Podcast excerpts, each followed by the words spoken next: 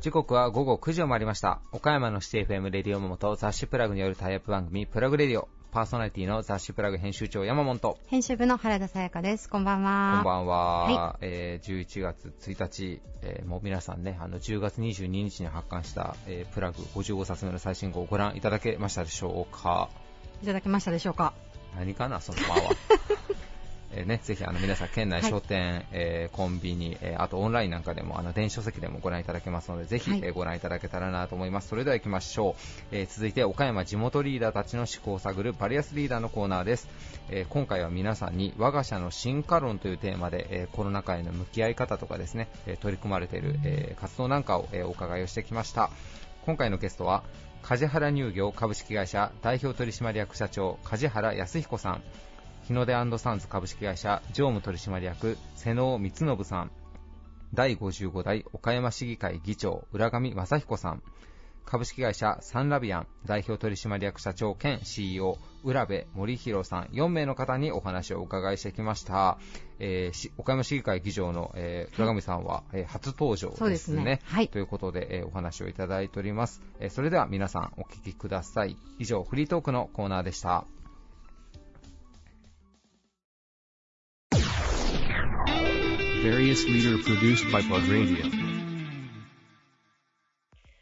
新鮮優しさ365日をコンセプトに掲げ、絞りたての味わいを食卓へ提供する西日本トップの乳製品メーカーです。梶原乳業株式会社代表取締役社長の梶原康彦さんです。よろしくお願いします。はい、よろしくお願いします。お願いします。梶原社長、今回テーマがですね、我が社の進化論ということで、こちらまず冒頭にあの今般の新型コロナウイルスのこう感染症対策であったりとか、そういった内容をあのよかったら具体的に教えていただきたいと思ってるんですけれども、はい。まああのコロナに何がっていうのは、まあ、手洗いとかよく言ってますけど、まあ、我々は食品メーカーなんで、はい、いわゆるその、もともと工場内に入るときの入室のやり方であるとか、うん、それから手洗いとか、そういうのも、このコロナの前からずっとまずやってたということで、あ、はい、のまあ、我々メーカーですから、はい、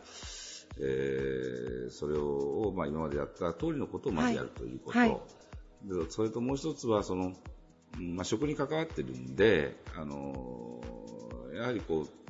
衣食住なんか、まあ、全部大変です、大切ですけれども、はい、食がなくなると、本当に世の中ね、あの、マスクどころじゃないパニックになっていくということの、まあ、使命感、はい、また農水省の方からも、とりあえず食品メーカーはしっかり稼働してほしいということの、あの、依頼も、通達があるわけで、はい、それに向けて、まあ、みんな社員は毎朝朝礼しながら地道に、まあ、やっていくしかしょうがないかなとまず思ってます。なるほど。あとは、あの、まあ、他の会社さんと一緒のように、まあ、なるべく、まあ、来、来社はしてもらわないようにして、えー、特に、まあ、県外の皆さんとか、はい、まあ、極論で言うと、本当は3、えー、4月にある予定した、まあ、ISO の審査も無理無理伸ばしてもらって、で、7月まで延期してもらったりとか、はいはい、あの、そういうことで、まあ、なるべく人が来れなくてもいい、うん、そういうようなやり方、うん、だから、仕入れ、買い入れについても、なるべくこうメールとか、電話でやろうよっていうようなことでね、各商社ともいろいろ話をしながら、まあ、やってるということです。ははあの、本当にこう、例えば在宅ができるかって言ったら決してそうではないですし、うん、で、先ほど通達があったように、うん、やっぱりこう途切れたらいけない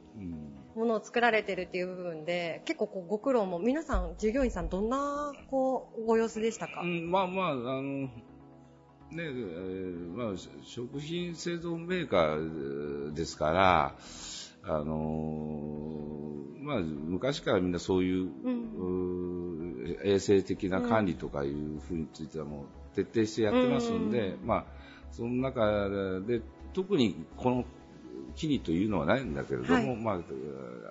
ただ健康管理には気をつけて、うん、まあ、やってほしいということだけを言い続けたということですね。なるほど。いや、ありがとうございます。美味しい牛乳を途切れず提供していただいて。すいません、じゃあ社長、後半ということで、うん、あの、改めてお伺いしたいのが、梶原乳業さんの進化論というものをちょっと教えていただきたいんですけれども、うん、もちろんこう創業から今までこういろんな経緯があっての今だとは思うんですが、こう例えば機器だったりとか変化だったらにぶち当たった時にですね、御社はこうどういう気概でそれに対処されてきたのかっていうのを、よかったら教えていただけますか？まあ、あの気概っていうより、はい、今言うあの、まあ、経済論の中でマーケティングとかなんだかんだ言いますけど僕はいつも気にしているのは本当に自分の肌感の中で、はい、肌の感覚の中でね、うん、あの今、取引先の中でもどういうジャンルの、うん、例えばドラッグが伸びてるかとか、うん、食品スーパーが伸びてるかとか、うちの売ってるジャンルの中でもどういう商品が伸びてるかっていうのを、やっぱり常に細かくやっぱりチェックしていくことが必要だと思うんですよ。あのあるいは牛乳っていう商品は、まあ、ありがたいことで、はい、まあ、毎日、あの、作って毎日売れていく商品なんで、はい、あの、そのちっちゃな消費動向っていうのが、やっぱり、うん、的確に早く捕まえるってことは、うん、ものすごい大事なことだと思ってるんですよ。これはやはり、あの、いわゆる大企業にはできない、えー、中堅企業としての強さ、スピード感があると思うんで、まあ、それをうまく利用しながら、はい、それとこれから先、その生活習慣も変わってくるし、はい、あの当然、まあ、これが長引いたりとか、また違うなんか新しいことがあると、本当みんなの生活スタイル完全に変わってくると思うんですよね。はいはい、その中で我々の商品がどういうマーケットの中で売っていくのか、ということをやっぱり考え続けていかなきゃいけないと思うし、今もそれを常に見ながら、うん。まあ、あの大まかにこう、うん、小売店って言っても、まあ、全然実は違うわけなんですよね。うん、ドラッグにはドラッグ、はい、食品スーパーには食品スーパー、はい、ディスカウンターにはディスカウンターとかいろいろありますけれども、うん、それをどう見極めていくかっていうのは、これがやっぱものすごい大事になってくるんじゃないかなと思ってます。それはつまり、こうもうちょっと噛み砕いて言うと、例えばドラッグストアで、もう牛乳もちろん売られてると思うんですよ。うん、ドラッグストアでの、こう、どのぐらい売れてるか、うん、食品スーパーでどのぐらい売れてるかとか、そういうことも含めて、定点管理をね、常常にやっぱり細かくしていく。なるほど。こういう変化の時代こそ、やはりそれを、だから大まかに言うと確かに、皆さん外食がなくなって、家で食事をされましたから、えーあの、まあ、いわゆるその食品自体はそのスーパーとか小売店で売る金額って必ず今増えてるんですよね。その自粛の時には。えええでも、一概に増えてるんだけど、はい、やっぱりチャンネルごとによって、増え方の率が全然違うんですよ。えーまあ、そういう時期だったんで、その、あのまあ、我々も聞いたら、まあ、食品スーパーでもどこでもみんな伸びてるよということを言ってるんだけど、はい、我々から言うと、まあ、伸びてるんだけど、うん、でもこのチャンネルがやっぱり伸びてるなというのが全部分かってるわけなんですよね。なるほど。やっぱりそういうものに、まあ、と新たな、そういう取引先との取り組みをまた広げていく、うん、やっぱりやり方をスピーディーにやっていくことが、やっぱりこれから大事になってくる、なるほど、なるほど。だから、あの、世の中の経済視点とか言うんじゃなくて、はい、うちの会社にとって重要なマーケットの視点というのを細かく見ていく、うん、これしかないんじゃないか、よく時代変化っていうけれども、はい、大きな時代変化じゃなくて、細かい変化をやっぱり見続けていく、はい、それは非常に大事なことなんだと思ってます。で今までも考えてましたけど、これからもっとそういうことを考えていかないといけないんじゃないかなと感じてます。ありがとうございます。細かくこう足元をしっかり足元の動きをしっかりと見つめていくっていうことですね。そ、ね、れと、うん、まあやっぱり伸びているところを取り組みをしていくことによって、えー、会社も伸びていくわけですから、あのその辺のチャンネルをよく見ていくっていうことが大事ではないかなと思ってます。はい、ありがとうございます。ちょっとぜひですね、リスナーの方も、あの、もちろん経営者の方も聞かれてると思いますし、この時期だからこそ、こう、アドバイスといいますか、前向きな、こう、発信を、あの、私たちもしていきたいなと思ってたので、はい、いいお話聞けてよかったです。ありがとうございます。本日のゲストは、梶原乳業株式会社、代表取締役社長の梶原康彦さんでした。ありがとうございました。ありがとうございました。various leader produced by Radio. 日の出サンズ常務取締役、瀬野光信さんです。よろしくお願いいたします。よろしくお願いします。今回ご出演ありがとうございます。あのまずですね、日の出サンズさん、今回初出演ということになりますので、こう事業の概要をまず簡単にご紹介いただいてもよろしいでしょうか。はい。えー、グループ全社でですね、えー、25社、えー、ありまして、日の出サンズを核としまして、はい、えー、グループ会社が24社ございます。えー、中心的には物理企業、はい、こちらの方が9割、うん、えー、残りの1割が、えー、バスやタクシーや、えー、自動車整備、えー、事業や、えー、その他もろもろというふうになっております。ありがとうございます。はい。あの、まあ、物流をこうメインに、その岡山の力、こう様々な事業を展開されているということなんですが、はいあの今回の取材点、我が社の進化論ということで、あの皆様にお話を伺っておりまして、はい、あの新型コロナウイルスの影響もあの世の中ではこう大きくこう影響が広がる中ではあったんですが、実際こう物流であったり、そのその他の事業で、まあ、様々な事業を展開されていらっしゃると思うので、あの影響というのがいかがだったのか、少しお聞かせいただけますでしょうか。はい、そうですね。あの、まずは、えー、やはり一番大きかったのはですね、はい、弊社も先ほど申し上げました事業で、観光バス事業、えー、であったり、えタクシー事業、こちらの方は新型コロナウイルス化の影響も大きく、はい、えー、受けている事業体になります、うん、えー、一方、メインの物流事業に関しましては、はい、えー、やはりあの自動車産業とか、はい、え建設関連の仕事量というのは、やはり減少傾向に、えあります。え一方で、え家庭向け、また個人消費の食品とか、うん、生活関連の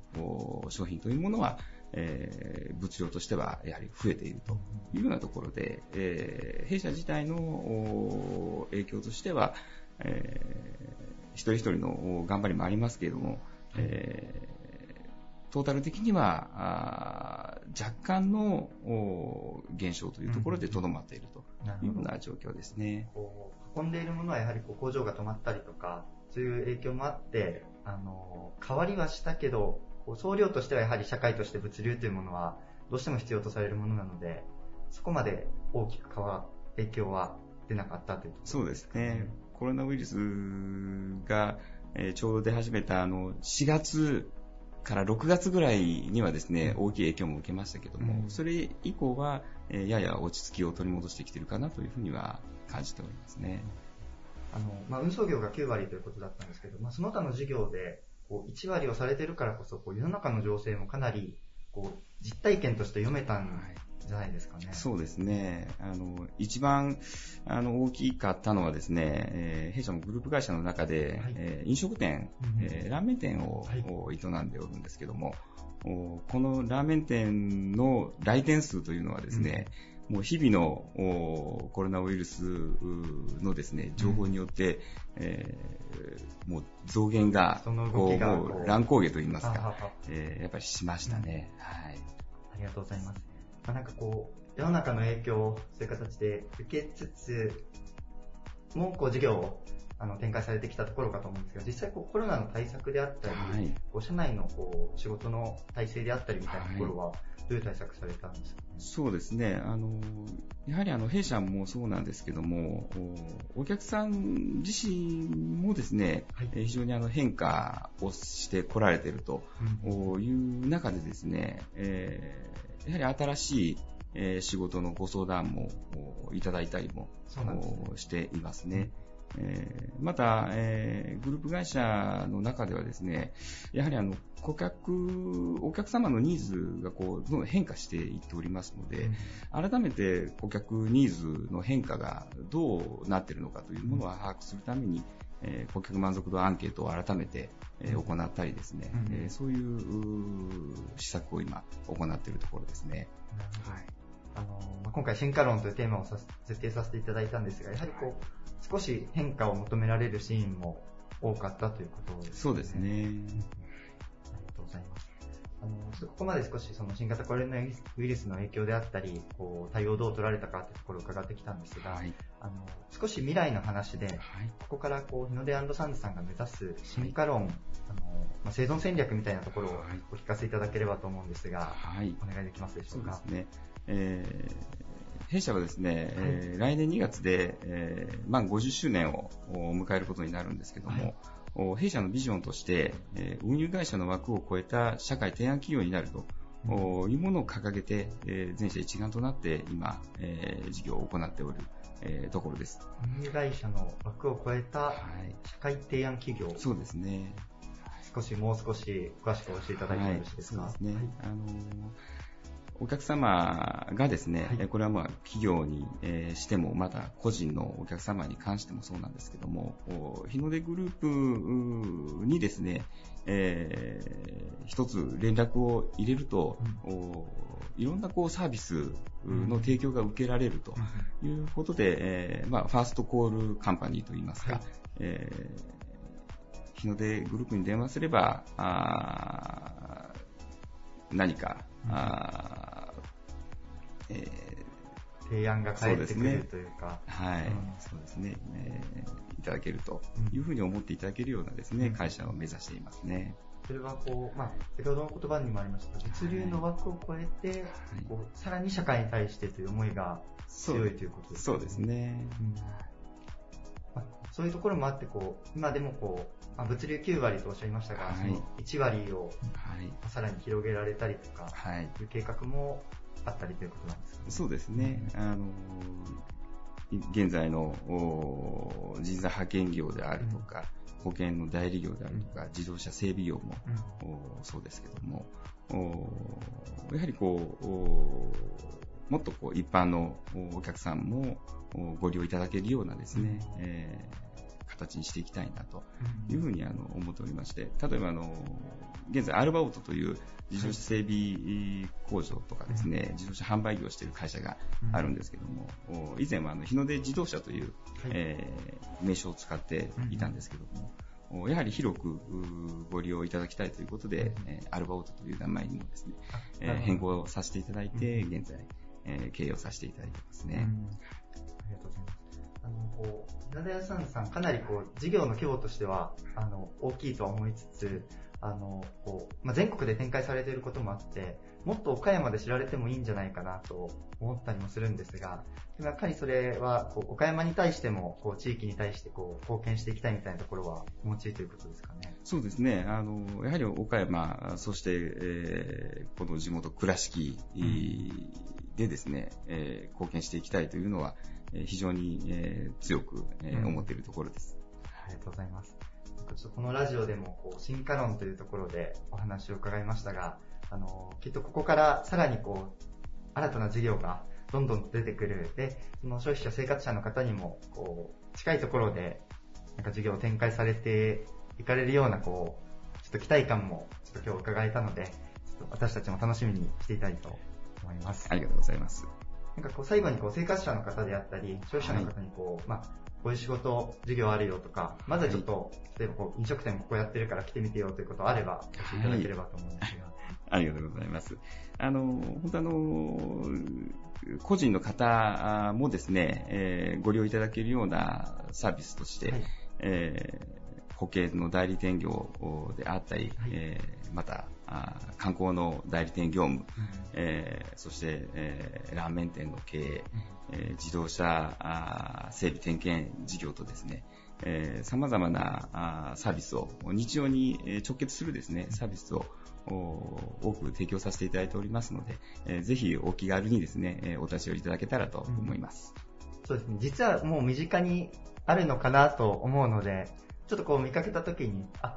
これは日の出サンズさんだっていうところをちょっとこのラジオをお聞きの皆様は、あの、ちょっと見ていただいて気づいていただければと思います。はい。よろしくお願いします。今回ご出演ありがとうございました。ありがとうございます。ご出演いただいたのは、日の出サンズ常務取締役、瀬野光信さんでした。ありがとうございました。ありがとうございました。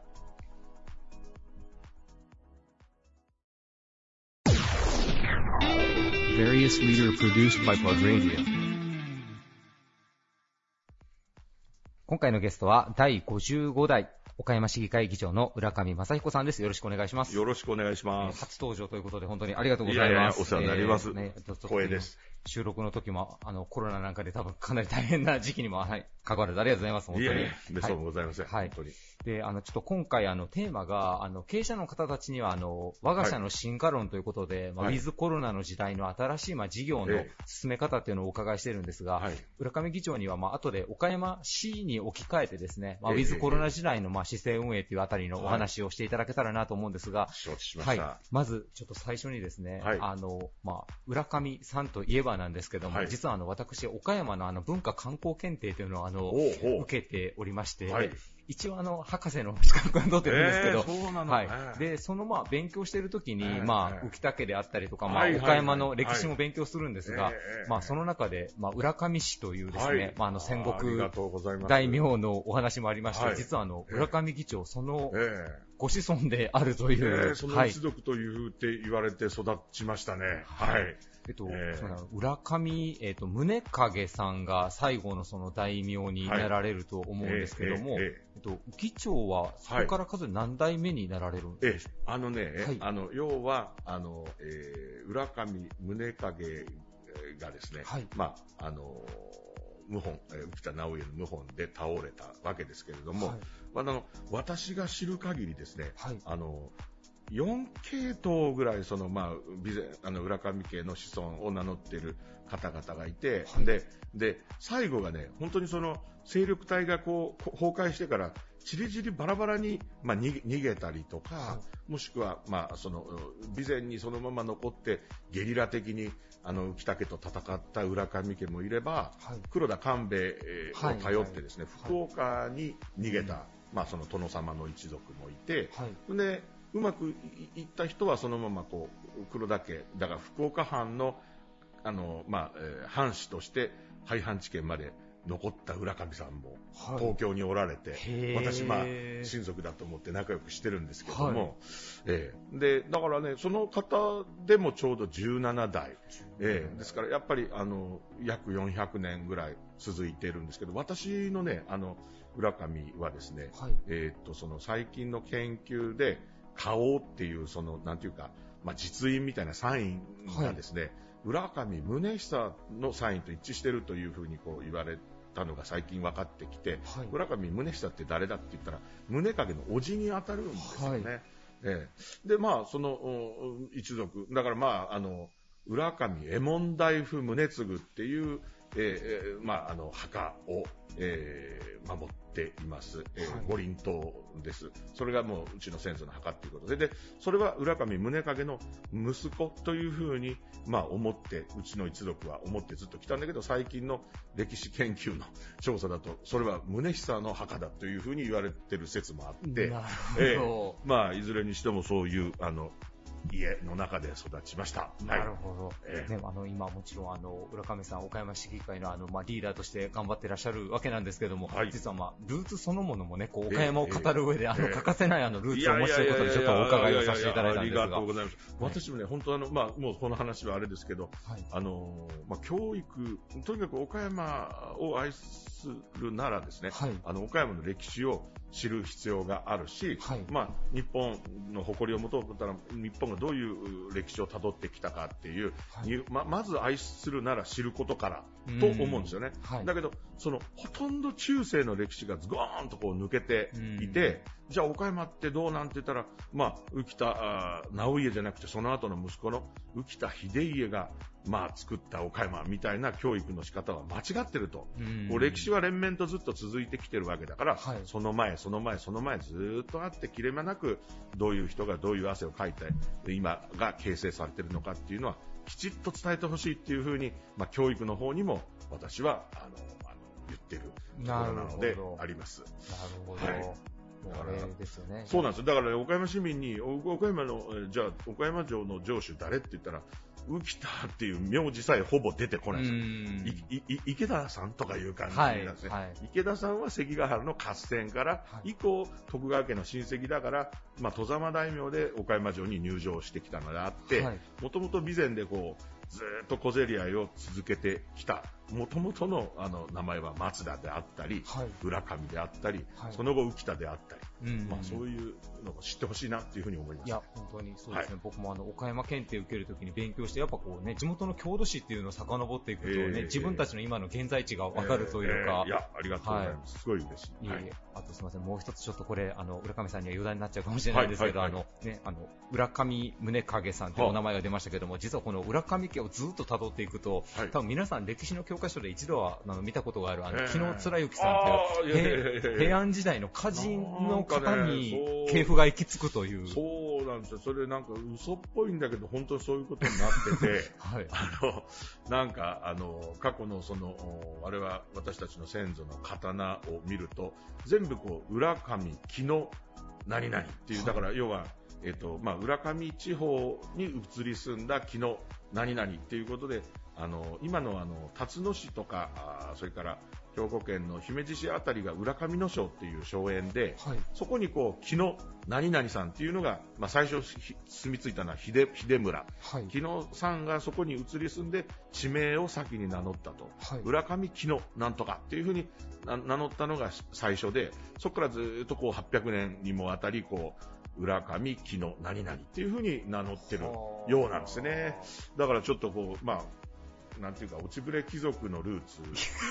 で、途中で戦国大名。で、最後は、はい、まあ、滅びて、はい、ええ、なんでもなくなっちゃったってみたいな。いやいやいやいや、なるほど。ね、ぜひあの皆さん、岡山の郷土史調べるときに、ぜひね、あの、浦上市っていうのを、あの、ぜひ皆さんチェックしていただけたら、あの、今日、ありがとうございます。先ほど議長にお伺いして僕も勉強になったんですけど、あの、よくね、皆さん調べると多分、あの、浦上市っていう風に出るんですが、正確にはもう昔から浦上市という名前なんです。浦上ですね。はい。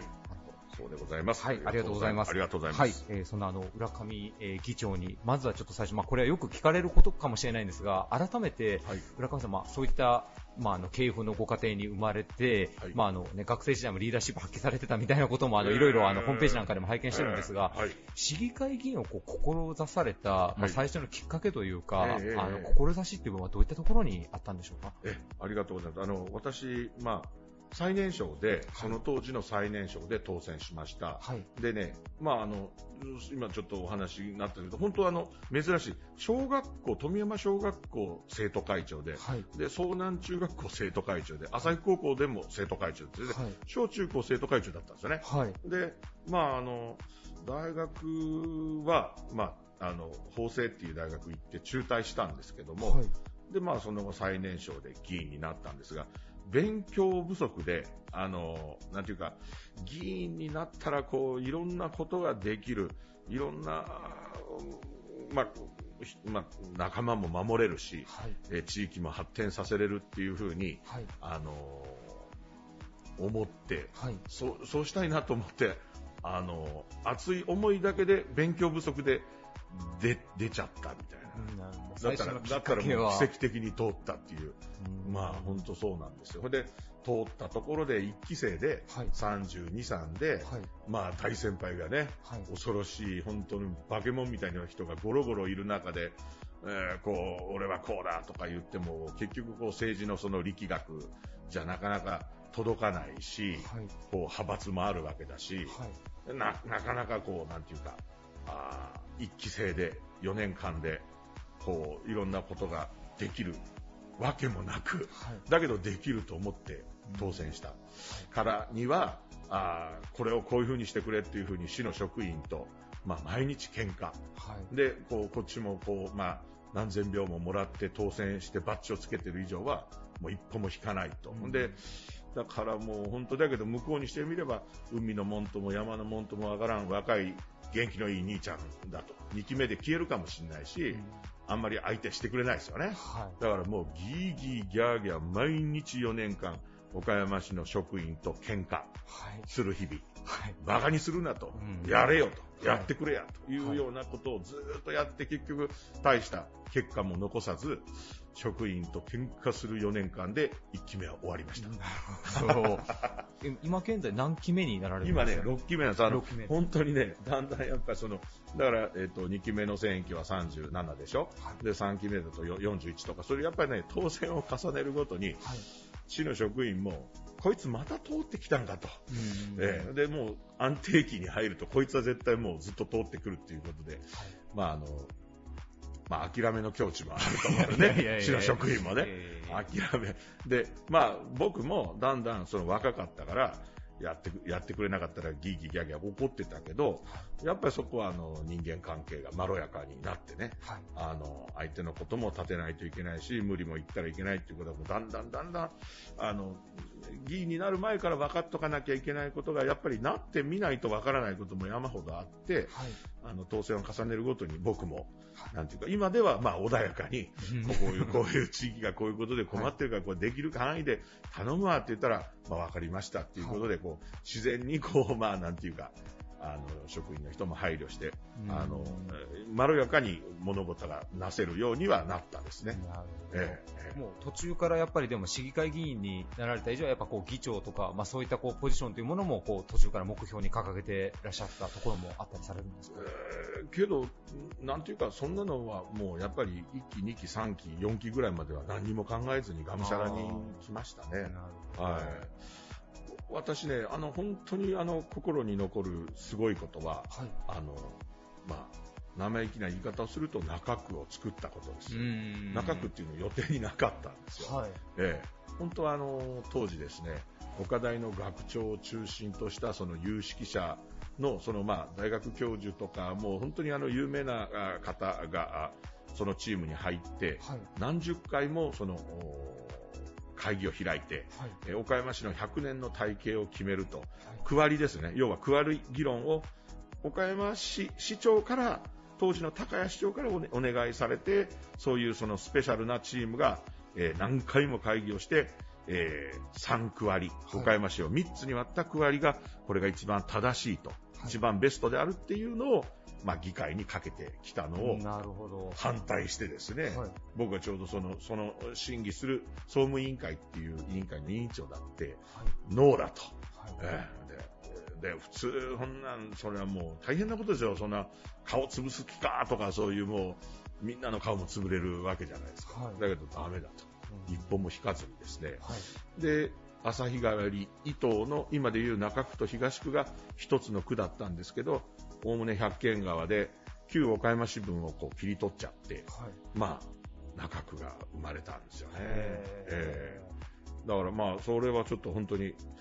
すごい、あの、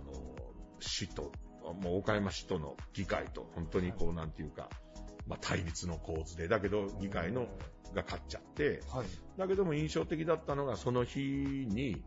市長と酒を飲みに行きましたね。その市長がおおらかな大きな人だなと思いました。その自分の議案が議会にかけて否決されて、はい、3区割りが通らずに4区割りになっちゃったのに、はい、もう政令市にすることが、はい、一番大切なことだから、これは良かったんだと思うと、自分の議案が否決されても、一緒に楽しく、こう、なんていうか、酒を飲んだ記憶がありますね。ええ、大きな人だなと思いました。いやいや本当に本当に。その、もう市民が、まあ、そこまでは見えないところも、けんけんがくがくの議論があって、そうです、そうです、そうです。でもやっぱこう、市民のね、代表で選ばれた市議会議員の方がこうやって本気で動くことで、やっぱその区分にまでやっぱ影響を与えるっていうことですね。そうそうです。それはもう本当に、だから全部、あの、市が出してる意見に、はいはいって全部議会がイエスだったら、もちろん3区割りになってたし、はい、でもうバッジをかけて、本当にあの、こう外して、机の上で外して話したこともありますね。だから、そんな、やっぱりね、本当ちょっとまあ今で言う、思い出すと、すごいドラマティックなシーンだったなというふうに思いますし、本当に4区になっちゃったし、はい、えー、で、中区だけが実は、人口密度が神戸と同じなんですよ。へ すごいちっちゃいのに14万人もいて、はい、だからまあやっぱ行政効率がいいはずです。なるほど。で、一番人が増えてる。うん、えーいや、なんか本当に市議会議員の方、本当街を動かした、街の形を変えたっていう、あの、象徴的なエピソードだなと思うんですけども、やっぱ若い方たちにも、まあ、ね、政治離れってよく言われることですけど、なんかそういうね、実際にされてることにもなんかもうちょっと目を向けていただけるといいですね、本当に。ね、はい。まあ、その一人じゃできん、議会全体でまとまって後押ししてくれた、その当時、当時の議長とかね、はい、あの、他の議員がいたから、まあ、できたことなんですけどね、えー、本当にあの、象徴的だったと思います。はい。はい、ありがとうございます。えー、そして今の収録の時と放送の時で、まあ、若干タイムラグがありますので、まあ、状況がどのように変わっているかというのはあるんですが、はい、今、収録させていただいている時は、まあ、ちょうどこう岡山市でも、まあ、ちょっと感染者の数が日に日にまあ増えていっているような状況で、その市議会の方としても今、かなりいろいろ対応、今、どういった状況でしょうか？あのね、もうだから率直に言うと、その、えー、っと、まあ、まあ、議会もいろんなことをしました。はい、あの、えー、緊急事態宣言を安倍総理がして、大森市長がそれを受けたので、はい、受けたその日は議会中だったんだけども、午後から議会をまあ、なしにしてですね、はい、で、あの、その、岡山市の職員が初動で、最初の動きで遅れないように議会で拘束したら、やっぱりその、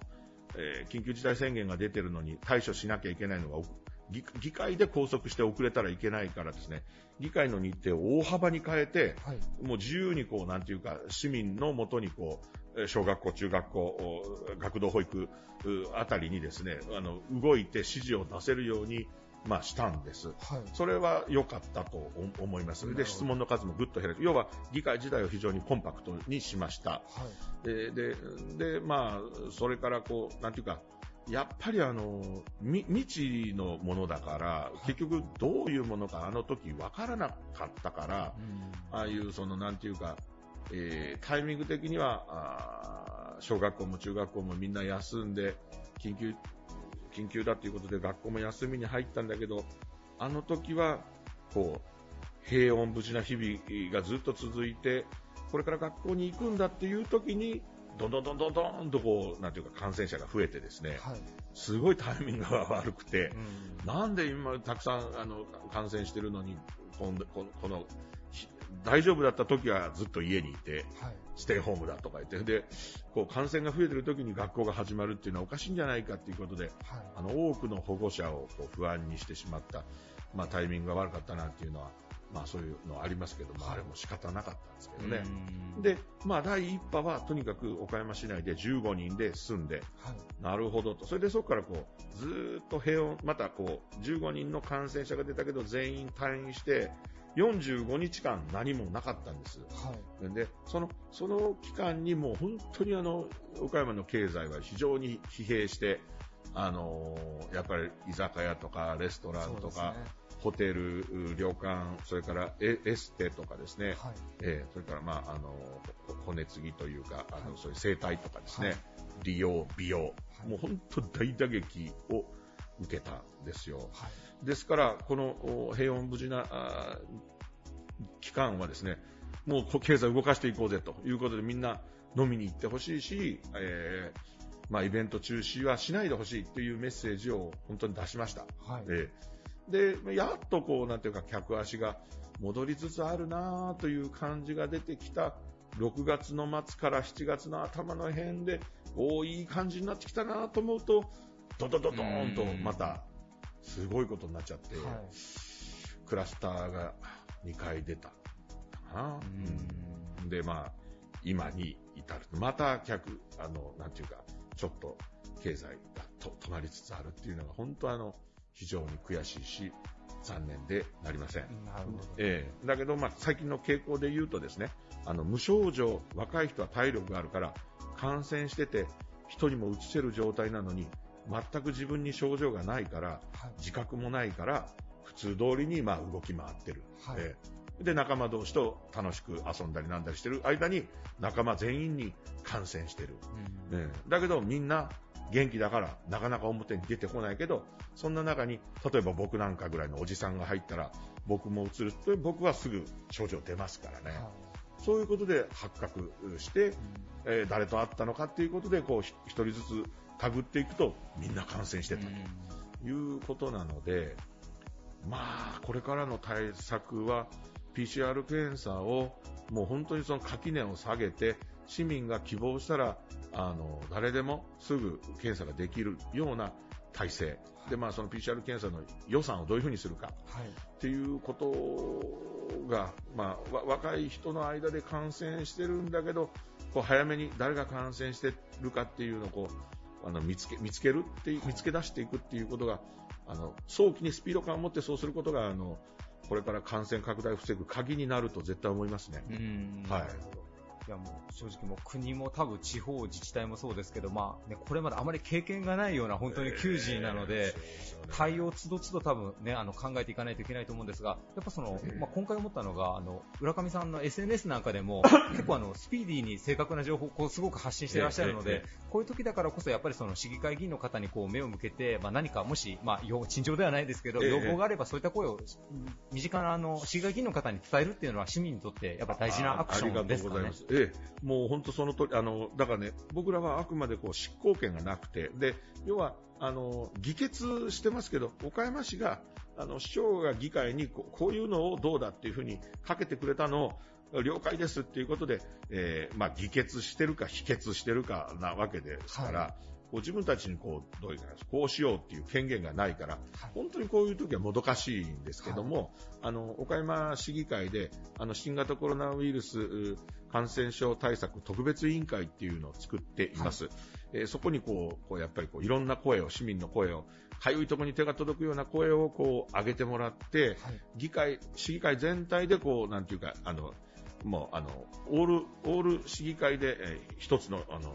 なんていうか、コンセンサスを取ってね、はい、これはもう市議会の総意だということで、市長に対したり、岡山市に対して、まあ、要望すると、これは協力も通さざるを得なくなってくるのでね、そういうような、あの、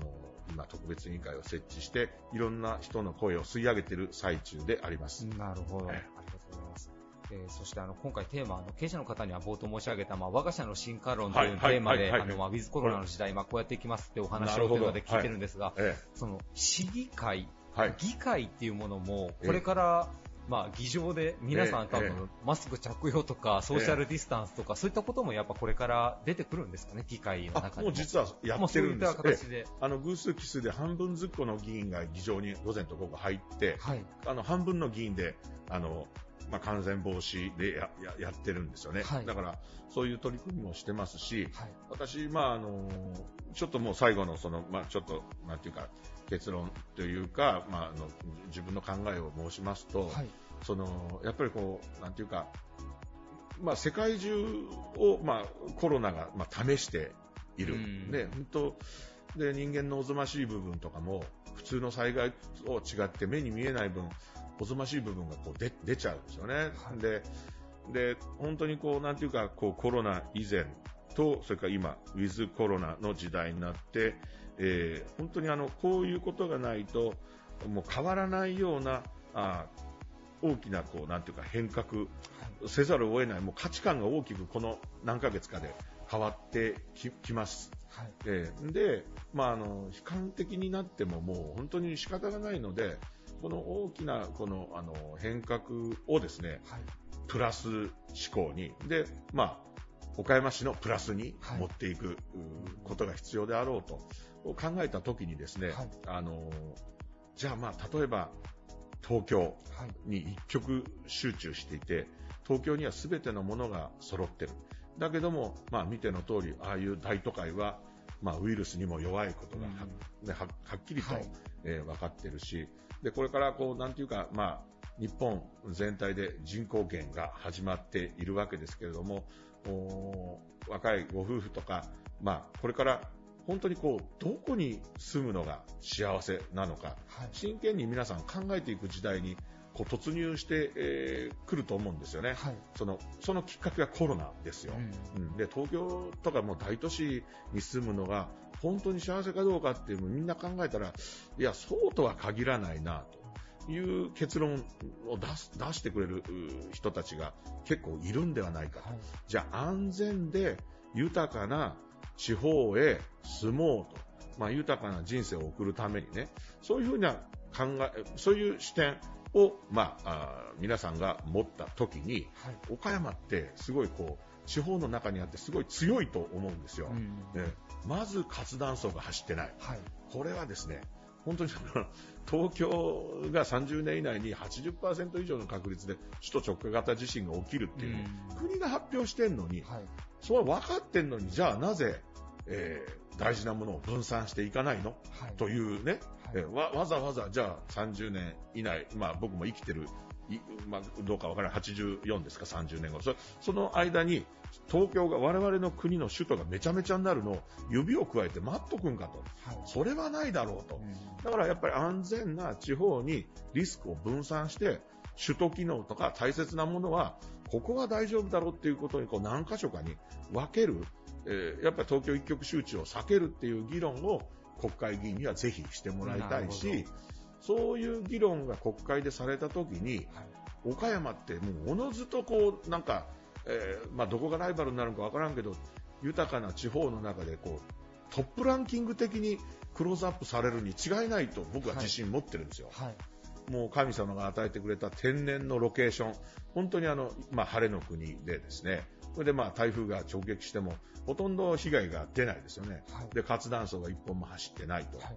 まあ、あの、だからこれから水害、水害だけは本当あの注意しないと、長雨がずっと降るとやばいので、これからは河川とか、それからポンプを、まあ、河川の護岸の工事とか、えポンプをあのパワーアップするとか、そういったことに皆さんの税金を使って、もう岡山は本当にこう水害にも強いと、はい、でもうもうとにかく資格がないよと、はい、いうぐらいにこうまず何十年かに一遍の災害にも、えー、被害が出ないように強靭化していくっていうことはまず一番大切なんじゃないかなと思うし、はい、そしてあのそのまあ考え方としていろんな人が岡山をこれからあ訪れた時に受け入れる精神、はい、だから岡山ってすごいいいところだからみんな知らず知らずに知らず知らずにこの岡山をこう他の人にこう来てもらいたくないっていうのが実は心の中にあって、はい、実は岡山市民ってこうあの、排他的というか、こう、なんていうか、よそ者を受け入れられないマインドがあるんだよね。はい。だ僕の中にもあるかもしれない。だからそこはまず直さないと、これから大都会に、大都市になっていくのならですね、はい、いろんな人を受け入れる。だから要は認める。だからダイバーシティ。岡山シティっていう風に言ってるんだけど、はい、ダジャレかよとか言って突っ込まれるんだけど、だからまあ、あの、7月1日からあの男女、まあ男性、男性男性、女性女性のあの同性婚のパートナーシップ条例も、まあ、施行して、はい、もうあの、女性同士の、まあ、レズビアンカップルがもう2組、はい、えー、結婚結婚同等のあの申請があったというふうに嬉しい報告も聞いております。はい、それもまあダイバーシティの一環としてですね、はい、そういったこうなんていうかいろんな人、まあ、外国人の力も借りないといけない、いろんな人を認める街だと。はい、でそういうその本当にあの多様性を認めるマインドと、そして本当にその天が与えてくれた非常にこう強いこのこのロケーションををですね、生かして、そして東京一極集中を避ける、このコロナの、あの、なんていうか、かあの、で、価値観がみんな変わるところをですね、強調して、あの、なんていうか、岡山のポテンシャルの高さを国内外に力強く発信すれば、岡山はあまだまだ発展していける土壌であるというふうに思っているんです。なるほど。熱すぎますね。いやいやいやいやいやいや。いやいや素敵です。いやもうおっしゃられたように、岡山市民一人一人が自分たちのまあ地域どうしていくかっていう、まあそういった夢とか構想をまあ市議会議員の方にまあ託して、市議会をこう見守っていくって、なんかもっとね、皆さん、市議会にも注目していただきたいですね、市民の方たち。おっしゃる通り、おっしゃる通り、うん、政令市ですから、はい、あの政令市の権限、本当たくさんあるんで、はい、まあ最寄りの家に一番近所の議員に、はい、こういうことなんだとか言って言ってくれたら、その議員は絶対誰、どの議員でも、よっしゃー言ってやってくれるに違いないし、それを今度は議会会同士で議会に声を出してくれて、議会全体がそうだなっていうことになったら、またそれは必ず、あの、克服っていうか実現すると思うんで、はい、ぜひ、あの、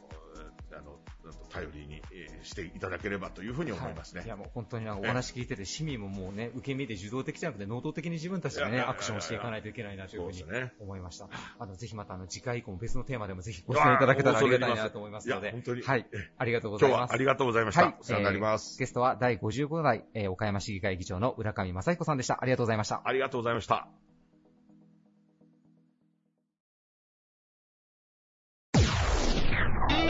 Various leader produced by Plug Radio.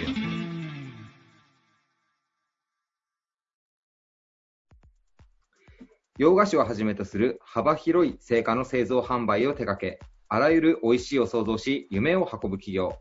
ラトリエドゥニニキネ岡山も運営されています。株式会社サンラビアン代表取締役社長兼 CEO の浦部森弘さんです。よろしくお願いします。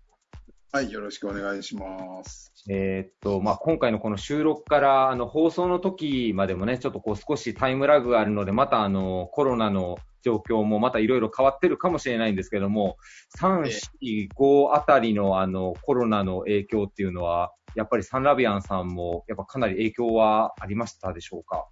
ありましたね。あのー、まず、えー、会社もですけども、はい。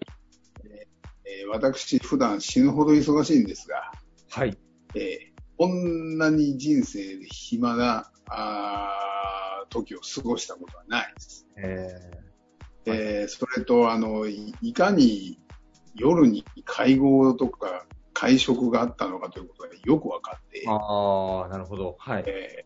ー、まあ、出張とね、うん、あの、何もないとこうなるんだっていうのは、多分、人生初体験だと思います。えー、じゃあもう、商談とかも全部。商談はもう、あの、お客さんがノーサンキューなので、はい。あの、外出禁止令は出るわ。まあ、本当にもう、大変な、まあ、これ皆さん一緒ですけれど、えー、ね、いどなんかしたらあかんの世界なので、はい、生まれて初めて学校の先生以外で行動制約されたっていうのは。学校の先生、そうそうですね、確かに、本当におっしゃる通り。まあ、ということで、本当にあの、びっくりしました。で、まあまあ、あの、お菓子業界の世界で言えば、まあ、我々、実はもう新しいことにチャレンジをいっぱいしてたんですけれども、はい。そっちの方はもう全部アウトですね。観光であったり、うん、えー、まあ外食さんであったり、うん、まああと輸出もそうですし、はい。そういうところはもう全部アウトですね。ああ。えー、まあただ、スーパーマーケットさんの方は、あ結構お元気ということで、はい。そういう意味じゃ、まあ、あの、出っ張りがちょっと凹んだぐらいで、うん、えー、なんとか生きながらえてますって感じです。なるほど。えー、はい。今回、あの、経営者の皆さんに、まあ、今回のコロナ禍を超えて、まあ、あの、ちょっと大げさな言い方なんですけども、まあ、我が社の進化論ということで、まあ、今後こういった取り組みを始めていくよっていうようなあたりのこうお話を伺えてきたらなと思ってるんですが、サンラビアンさんはこれを機にこう何かこう大きく変わっていかれることっていうのはありますでしょうか？まあ、これを機にってわけではなかったんですけれども、はい、まあ、我々としてはあの、とにかくモノラルな一方向性の商売からですね、はい、やっぱりまあマルチで、やっぱり複合チャンネルをたくさん持っておかないと、まあ、これからのこの多様化する世の中じゃ難しくなるなということで、取り組んでる矢先にこういうことが起きたので、うん、えー、まあ、先ほど申し上げたように、こっち立てばあっち失うみたいな、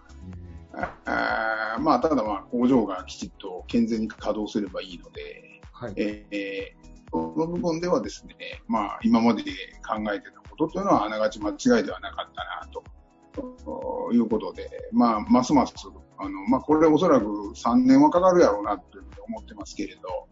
あのー、今3年を大体目処で私の中で経営プランを組んでますが、あのー、おそらく今のような生活スタイルというのはおそらくおそらく状態化してくるんだろうなというようなことも、こう踏まえながら、あまあ、政府が言うその新生活様式っていうのと、ちょっと意味が違うんですけれども、新しいやっぱり価値観の中でですね、新しい生活様式を織り交ぜながらやっぱり商品作りやお客様に今、提案をしていくような組織というか、まあ、営業活動を含めですね、ものづくりをやっていきたいなと思ってます。なるほど。3年ぐらいは、まあ、こういったのが状態化するというふうに見ていらっしゃるんですね、浦部そうです？うん。なるほど。ただ、あの、まあ、今、今ほど、その、かどうかはわかりませんけども、まあ、おそらく第2波も含め、うん、ワクチンの開発、それからあと、普及率も含め、えー、まあ、あとはまあね、ウイルスが、まあ、私はウイルス学生じゃないですけども、あの、えー、ウイルスがまあ、変異したりとか、まあ、だからインフルエンザと同じことになっていくんちゃうかなとは思いますね。なるほど。うん。もともとでも、あれですね、販売チャンネルとか商品開発とかはそうだと思いますけど、工場の中っていうのは基本的にはもうあれですもんね、衛生管理とか徹底されてらっしゃったので、そこに関してはそんなに変わりはないかなっていうのは、そこもちょっと変わりまあ、だから、従業員のみんなが、やっぱその、コロナにかかる、すなわち、その、異生活の中で、プライベートで会社のルールを、やっぱりこう逸脱した行為をし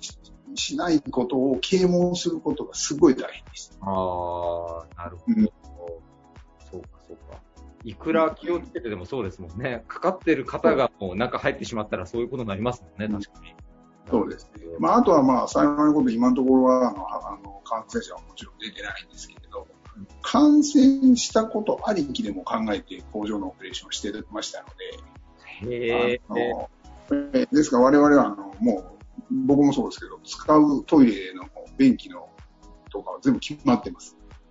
はあ。ええ。なるほど。そこまでやってしないと、まあ、特に食品の場合は確かにそうなんですね。なるほど。休憩室も、あの、人によって全部バラバラに分かれてますし。へえ。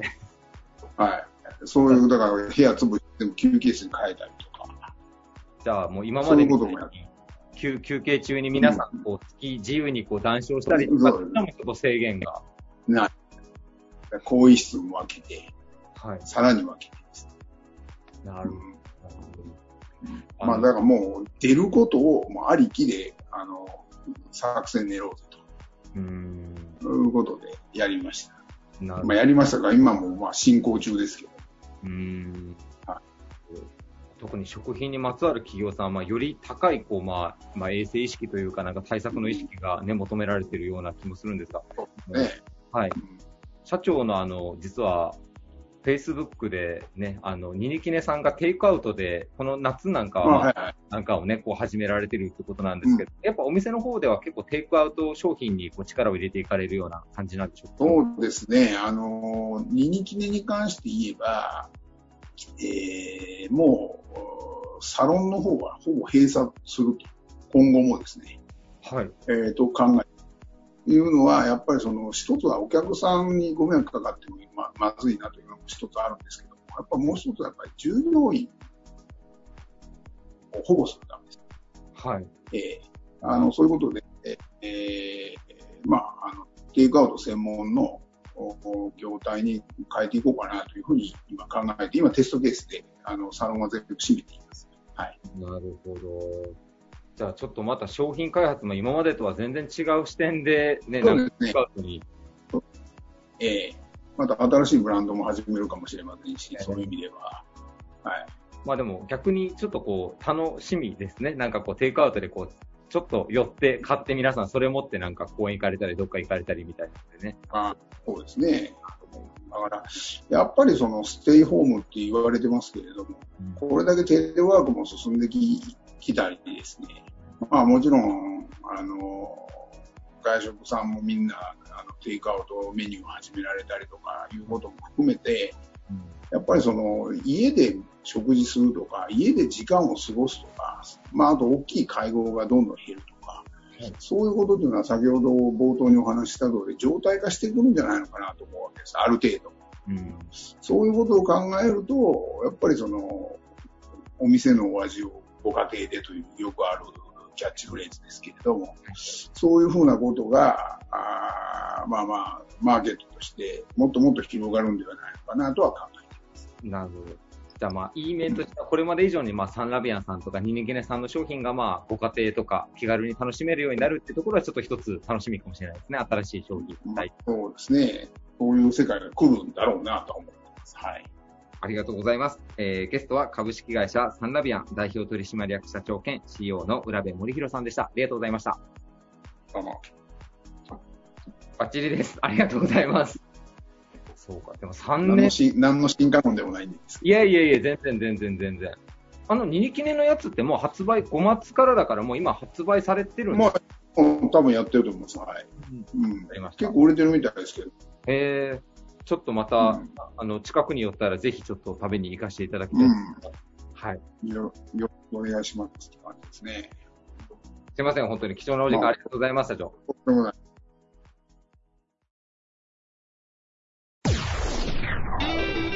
Rebellious Leader produced by Plug Radio. This radio produced by Okayama Premium Magazine Plug. See you next week.